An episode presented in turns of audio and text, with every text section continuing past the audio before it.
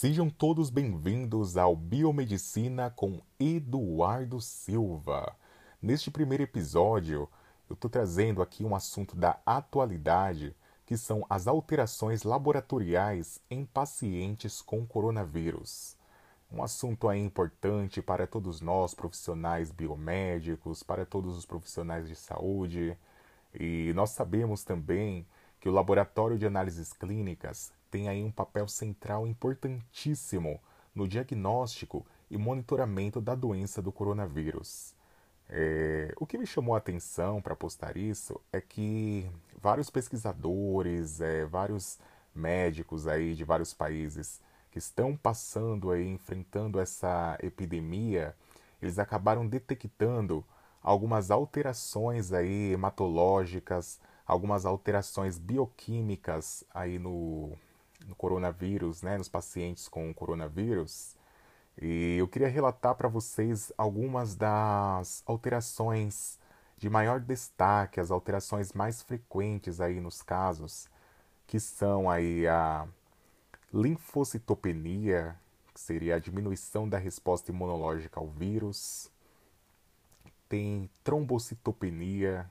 Trombocitopenia aí é causada pelo consumo de plaquetas, né? Então o organismo vai consumindo aí as plaquetas e causa este, essa patologia. É, tem outro parâmetro também que é a leucocitose, aí o aumento da presença de leucócitos. Temos também aí a neutrofilia, que seria a indicação provavelmente de uma infecção bacteriana associada.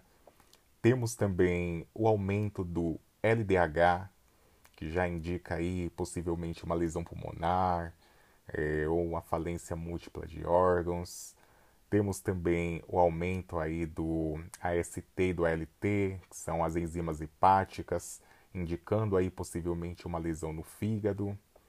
Temos também um outro parâmetro que chama bastante atenção, que é o aumento do dedímero, que seria isso ativando aí as, a coagulação, a ativação casca, da cascata de coagulação. É, e temos também uma diminuição da albumina sérica, que seria aí já um comprometimento do fígado.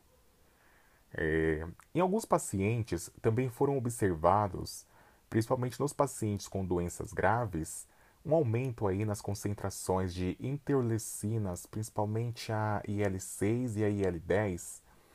A IL-6 ela tem sido apontada como um marcador de mau prognóstico, juntamente com o dedímero aí, o dímero D, que seria já alguns pacientes é, acabam tendo aí um aumento, né, no, no, na sua, no tempo de, de protombina aí dos níveis de dedímero e isso aí acaba indicando aí que essa pessoa tem uma coagulação intravascular disseminada.